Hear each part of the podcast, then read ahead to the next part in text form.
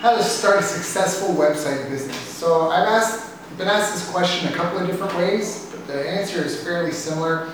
Uh, I will refer you to my website, bestbusinesscoach.ca, because it has a ton of great resources, but right here in this video, I'm going to give you a simple seven-step rollout process for a new startup business. So if you've got a new business, because the question here is how to start a successful website business. So because it's on the web, basically I'm going to keep the tech and the terms to web industry, but it would apply the same to offline. And the first step one is to find a hot market. Find a problem being experienced and pick the avatar having that problem you want to help. Again, great example is home, uh, two people need to find a place to live. One is homeless, one is rich, right? One person can afford to pay a lot. One person maybe can pay a lot, we don't know, maybe they can't pay anything. My point here is that the two different types of people can experience the same problem. And the problem is the market, okay? And then you can pick the avatar you want to work with. So start with the market first, then you need to find or create a product or service to sell.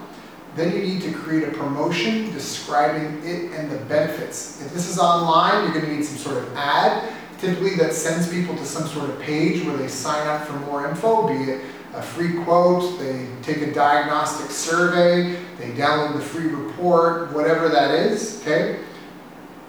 An order form to collect money, and then you want some kind of autoresponder which goes on forever to follow up with people if they haven't bought, to remind them about it, to give them more reasons why, to keep them informed about new features and new updates.